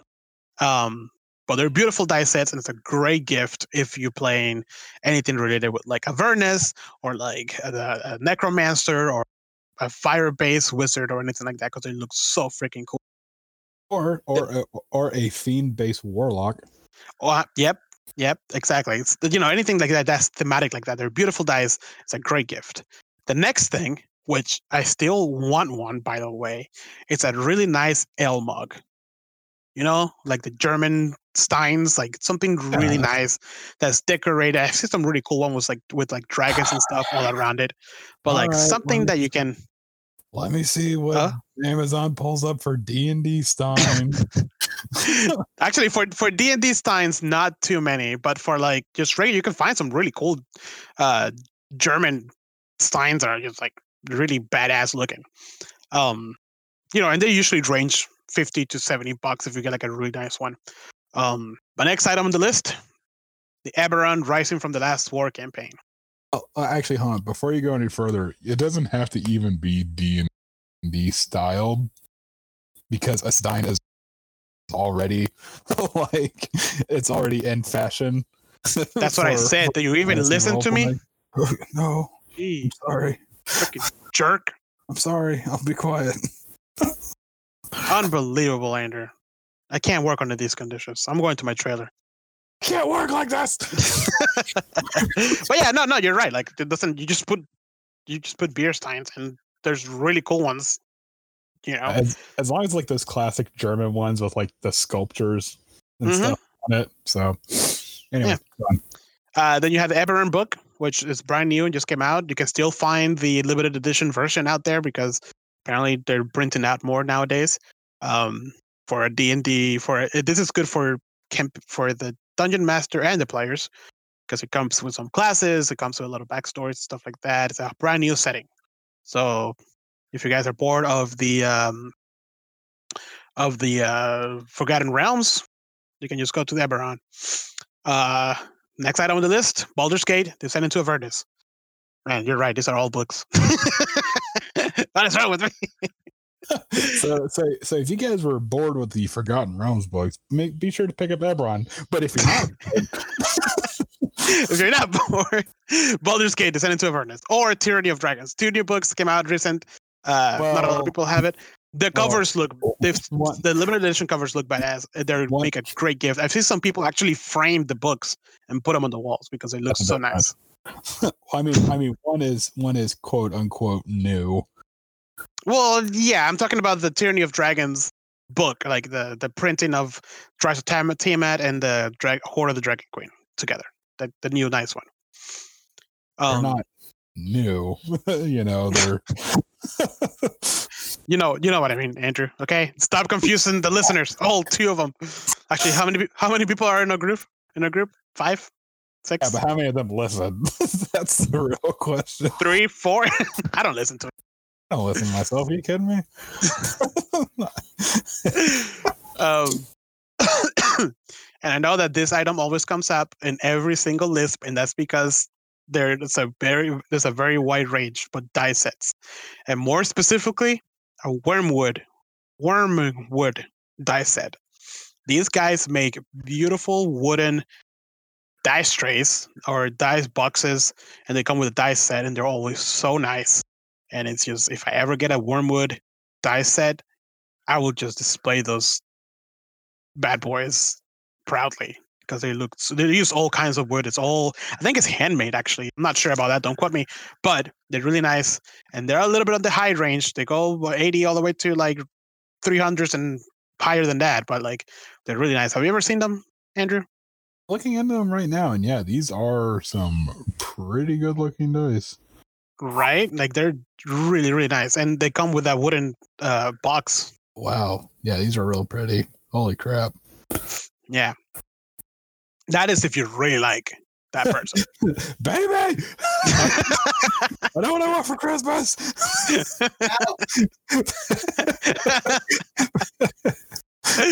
um, Oh, Another I don't night- AirPods anymore. I'm getting a D&D sign. No, fine. Aw. um, the next item on the list that I have here goes for both players and D&Ds and D&Ds and dungeon masters is a gift certificate to Hero Forge. If you don't know Oh, what Hero Forge. Oh, Huh? sorry. I was about to say, what the heck is a Hero Forge? well, Andrew, if you weren't living under a rock, Hero Forge. If you're stupid. Can you stop being such a pleb? We're trying to make a show here. Okay. I'm trying to be a professional. Hero Forge is a website where you can build, and it's really nice. Really, the website's really you can build your own mini, and these are not only minis for like Dungeons and Dragons. They have everything from Western to uh, space stuff and everything in between. It's amazing. Fantasy, non-fantasy, all things. And what I, what I say when I say not only players but also for DMs is because they have items in there that you can make a, a, a miniature version of a DM. They can be holding a book. You can put a uh, D20, a D20 next to them. You can put like all kinds of effects and stuff like that. They're a little bit pricey if you get the the nice the nice uh the nice plastic which i recommend 100% uh, metal is fine but just get the the premium plastic. Um but they're totally worth it because you can customize your mini. They come they come uh, unpainted so you have to paint it yourself. But i've seen them and they look amazing. That's one of the and things, like it's going to be expensive, but you're the only person in the world that has that particular one. yeah exactly and it's Okay. great and if you don't want to paint it you can always like commission somebody to paint it for you you know Or, you know, right. just, just do what I do and just probably just leave it uncolored.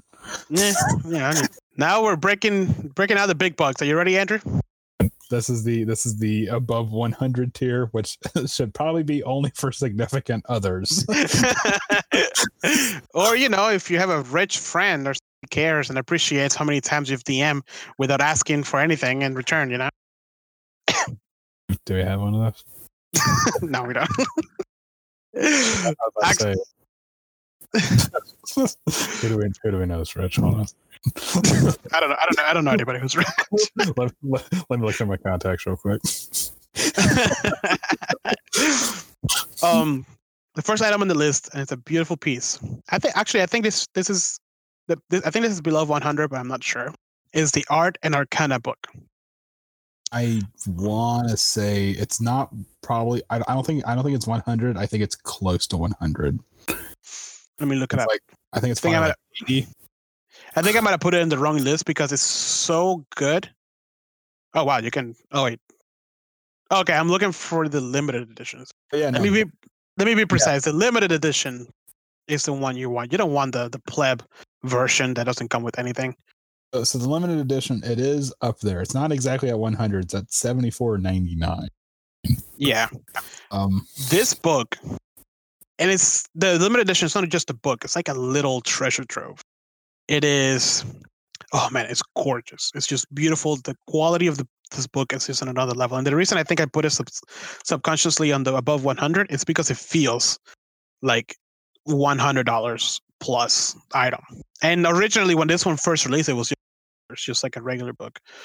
But you open it, and it has the book on the right side, and the left side it has like this little sleeve with a bunch of like art prints and a bunch of like little goodies for you to like um look around and and and and appreciate like old school art and this book goes essentially through the history of d&d uh, art which if you don't appreciate d&d art why are you playing d&d yeah, we're we we we can really um appreciate the time when a beholder was a golf ball coming out of it.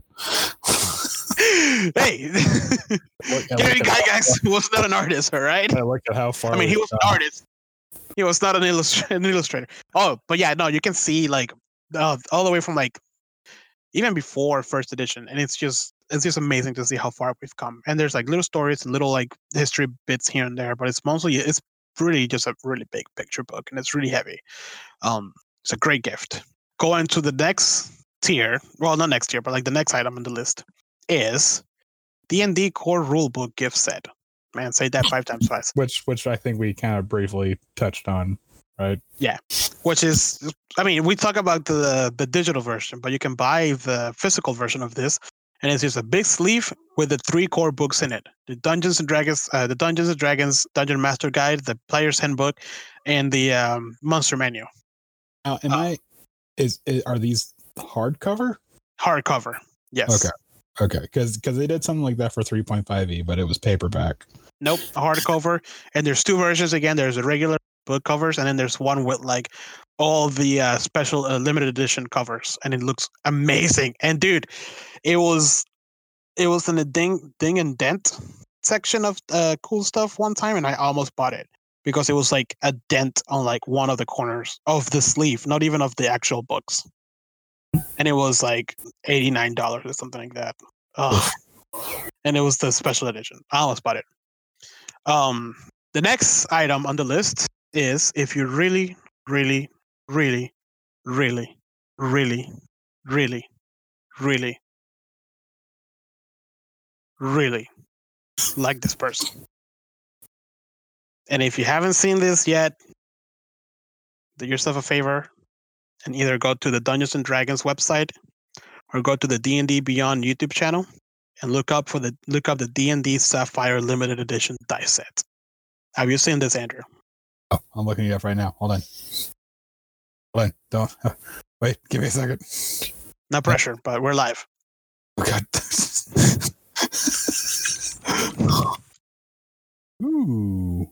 Wait, is that actual sapphire? There's a sapphire. Uh, well, it's a lab grown sapphire. Still sapphire. Yeah. As, as opposed to naturally off the vine sapphire. yeah, as opposed to. These are limited edition, so they're never gonna make these again. They're celebrating the 25 years. 25 years? Am I confusing that with Uh, PlayStation? no, it's 45 years. 45 years. There you go. I was like, whoa, why? That's insane. PlayStation is 25 years. Celebrating 45 years of Dungeons and Dragons, man. And they're a, a complete set of metal dice. It comes in this beautiful white box, and the box is covered in soft touch material. They're all it has like a little string that you pull up, and the box opens, and it has like a nice little letter with like signed by everybody from Dungeons from Wizards of the Coast. And it has a nice, beautiful message. All the dice are laid out in front of you instead of like their own little sleeves. I mean, their own little slots. And they're all metal dice with, and each one of them have the Dungeons and Dragons logo on them. Each one. It comes with a set of four D6s. Each one of them has the logo on it. Uh, it's a beautiful silver metal with uh, with blue paint, and the D20 and where the what the 20 would be has uh, an inset sapphire, wow. and you and and you can ups you can ups you can ah, possess this. You can have this in your possession for Okay. the small amount of three hundred dollars. I was about to say that when when you say above 100, you don't mean 101. No, I mean three hundred dollars. Why am I on the checkout page? no, I don't even want to be close to that. I need a credit card, For what? Don't worry about it. baby. Dude, these are beautiful, and you know these are going to go up in kind of like the uh, if you remember the uh, Dungeons and Dragons uh, at the uh, Dungeons and Dragons Legacy collector box they released a couple years ago. You ever see that? Yes, Huh? Yes, I have. The one that has like the original Dungeons and Dragons reprinted. Yes, I have seen that. Yeah, yeah, that. Which now I mean, they sold it for $150. It's going for a well, pff, almost a year ago. I looked it up, and it's going for above eight hundred dollars, or it was going above eight hundred dollars. So I cannot even imagine how much it's going. Yeah, and so you can only imagine how much the sapphire ones, the sapphire dice set, is going to cost. And last but not least on the on the last but not least on the list. Wow, that's terrible. On this um on the this this list of gift, and it's something I've been wanting to give my group for the longest time. And every time I find an artist, something always happens, and it just never gets done. Character art commission. And you can just you can just like hire somebody off of like Fiverr or something to make a character art for somebody for like as low as like 50, 70 bucks. But if you want to really support an artist from the States and have them of or and allowing them to pay their rent and maybe eat, you know, it's gonna cost you. Especially if it's a good artist. And I had man, I've been so close to actually getting art uh, commission art because I've been meaning to gift my group uh, a group character, a group piece of a piece of art of the group together, and it's just never plays out. Every time I find somebody and I'm like, yeah, let's go, let's roll this. Something always happens. It never gets done, and I'm gonna cry because I can never find somebody that is in my Oh. budget and it will actually work and complete the damn thing. That's one of those things that's like, yeah, I know, I know, we both are dealing with budget, you know, budget constraints, but you kind of also don't want to skimp out on, you know, Yeah, no, you you give it's like getting a tattoo. You don't want to if you want to get something on your on your skin, you don't want to get something that's just like cheapo. You know what I mean? You because want to that's, invest in an artist that you like.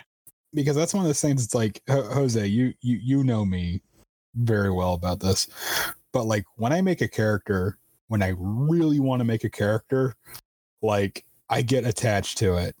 you Mhm. know, like you you Yeah. you have already bore the brunt of me just like making a character for a campaign that's not even anywhere close to being ready.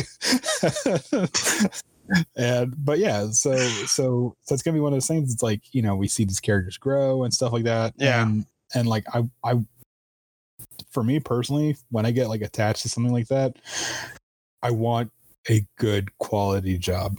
You know, Yeah. man and i was so i mean i i asked you guys to give me i, I gave you homework to give me the descriptions. I grabbed all the descriptions. I made essentially a pdf with like the picture the the details the items you guys were carrying you know how they ended the little like quirk of each one of the characters. It was all there. It was ready to go. The artist that I was friends with in uh, the place I work at. He was like, "Yeah, I'll do it for this price." It was it was a manageable price, and I was like, "Yeah, course, that sounds great. I'll pay you. You know, let's get started. Let's roll with this, dude." And like the next day, he was let go, and I can't ask him. Like I keep asking him to like do it, and I just can't. I understand because he's like trying to like live. So like he's he's right now his priority is to make money, and he was giving me a pretty steep discount with what he was gonna yeah, deliver, right? So like, I wish I could pay him the big bucks that he that he deserves, but I just can't. and it was just a like a bad situation. And but yes, if you really like that person, special somebody, character art of their PC of their player of their of their D and D character, it is a magnificent gift, especially if you know that person taste and what kind of art they like and you find somebody who they like and you can get dude if somebody gives me like a, a, character uh, character art piece of art for my character in Curse of Strahd, I'll dude I'll it'll be framed within seconds and up on my wall. that's one of those things. Like for for the right person, that is the perfect gift. You know, Yeah, it's just it's just the best. It's like that is a, labor of love. Even if you just pay somebody else to do, it, like you went through the trouble of like researching it, looking to see who can do it, you know, learning about the person's character and how they are, um, and how they behave in game and like what makes them unique, and bringing that to the table, man. And one day I will get the Tomb of Annihilation piece done, so you guys can have one each. one day, I promise. Uh, but yeah, that's that's my list for uh holiday gifts for you guys. it's a quick little shopping guide. I know I know the episode is coming in a little late, but if you're last minute shopping, you know, It's coming like the twenty third. yeah, you know, whatever. Better better late than ever. uh, but yeah, with that, we approach the end of this episode. Andrew, do you have anything else to add? Yeah, no, uh, uh, you know, just real quick off topic. Uh, do you have any favorite like uh Christmas songs, or have you discovered any new Christmas uh, movies or anything like that? You know, I was thinking about it, and Christmas movies. No, I I don't know what. For me, it's not about. I don't know. My Christmas are not around Christmas Christmas movies. They are around Christmas specials. Okay, The- like TV shows. Yeah, like the TV show, like Community Christmas specials are great. Miranda's Christmas specials are great. Doctor Who Christmas specials are great. Um, uh, even the IT Crowd Christmas specials, like The Office, you know, Parks and Rec, like the. For some reason, like every time I'm like decorating the tree or like we're cleaning the house for the holidays or whatever, I just put those in the background and it just brings Christmas out or the holidays out. And it's the best. My i i actually have not had the luxury of um watching christmas episodes like that. Well actually no that's not true because bob's burgers has usually has some pretty good christmas episodes and stuff like that. Um but for me it's usually my go-to christmas movie is um a christmas Hard. carol. Yeah no. There's, there's i read I, I read this twitter post and i felt attacked oh, dude. Like, like, there's two types of people in this world people that people that will that will like staunchly defend Die Hard as a Christmas movie, and the rest of us that don't give a fuck. Yeah. and I'm like? Anyways, no, my my go-to Christmas movie will always be um a Christmas Carol, especially Which the one. one? With, uh, I was just about to say the one with Oh. George C. Scott in it. It's a it's actually like a made-for-TV movie, but it's the one that I grew up watching, and it's actually like the scariest version of a Christmas Carol that I could think of. and I and I remember being terrified of it as a kid. And I like I never want to watch this again, but now I'm like, yes, let's watch the Christmas. I don't think I've seen it. I, I gotta check. It's I love I love the I love the story of the Christmas Carol. It's like uh, that version of it is surprisingly spooky. They put a lot of emphasis on scary stuff in that one. Like I don't. It's like it's more. It's more like a. It's more like a horror movie. Jeez. yeah, I love it. Either that or um. Oh, what's another good Christmas movie? Oh God, it was just Die the Hard. No. oh, it was just on the tip of my tongue. Oh my gosh. No, not Christmas. Jingle all the way. No, no. I was um. Ah, whatever. Elf. No. you suck. no. Um, but when it comes to Christmas music, I can't stand like classic Christmas music. I have to have like new stuff. You know what I'm saying? You're such a hipster. Yes, I am. I'm sorry. I can't help it. Wow. You don't like Feliz Navidad? I think because it's in Spanish, I'm, I'm offended. I can't understand you. uh, yeah, no. When, when it comes to music, like I, I like the classics, uh, but uh, you wouldn't understand this. But Spanish Venezuelan gaitas, it's such a lively type of music, and it is it's Venezuelan folklore music, I guess you could say. Oh man, it's it has it has so much energy. Leave it, like you know, salsa and merengue. Combine those two and multiply it by ten. Really? Yeah, and it's just it just I- it reminds. I will. It's it's it reminds me so much of like my home country and like it just. I remember like walking through the city with my family when we were like gift shopping or whatever, and everywhere they were playing that music everywhere, and everybody loved it. And it was so lively, and I just remember the buzzing of the city and like the people around, and like the smell of like hallacas, which is like Venezuelan, and it was just such lively place. Then I came to the states, and like they have like Silent Night and like Jingle Bells, and I'm like, what the hell is this? That's actually kind of funny because you were talking about how you like all this lively music. Naturally, and not surprising to anybody that actually knows me, I prefer like the more like down to earth, like oh, I, I would almost dare say like sad, like Christmas music. Kind of just, just kind of like low key. Well, I mean, like like what's it like? Um, the Christmas song by the Raveonettes or like or like Christmas will break your heart by LCD Soundsystem, like those kinds of music where it's just like where it's like take Christmas and just kind of put uh, not not a negative spin, but just you know bring it down a little bit. you know, not No. every- not not everything has to be tinsel. You know, Nope, that's not how it works. And um, in Venezuela, dude, it's it's so much. It's crazy. It's so intense. Like you probably heard it actually. If you, I'm pretty sure you came to my house in December at one point, and my parents were blasting that out while while cleaning the house or something. I'm pretty sure. I'm sure they were. yeah but but yeah no that's that's my christmas music it's hard to explain you have to listen to it um gaitas g-a-i-t-a-s if you ever want to like look it up on youtube um you'll find it um but yeah music you like depressive music i like lively music but you know what i don't like What? saying goodbye to our listeners Oh, or a- all 10 of them speaking We of appre- depressing, but we appreciate you regardless Uh, you know, I said I said speaking of depressing, thinking about ending the show, but then you said all ten of our viewers, and I'm like, no, that works too. yeah. Uh, thank you for listening and uh, sticking with us. I hope you guys have a Merry Christmas, a Happy Holiday, or whatever you celebrate around this time of year. Uh, be with you. Happy, happy Kwanzaa, happy uh, Oh. happy Festivus, Crimbus, Oh, whatever you celebrate. All the things. Be with your family. Be with your um, significant others. Take care of each other. Uh, Christmas tree, burn it. don't burn it. That's that's just just throw it. Just don't, don't sacrifice it. Just throw it away and dispose of it uh, how you're supposed to. Um, make sure to follow us on Facebook, Instagram, Spotify, iTunes, YouTube, uh, Twitch. Smash an ornament. It's tradition in this house. Andrew, I'm trying to finish at the end of the episode. Damn it.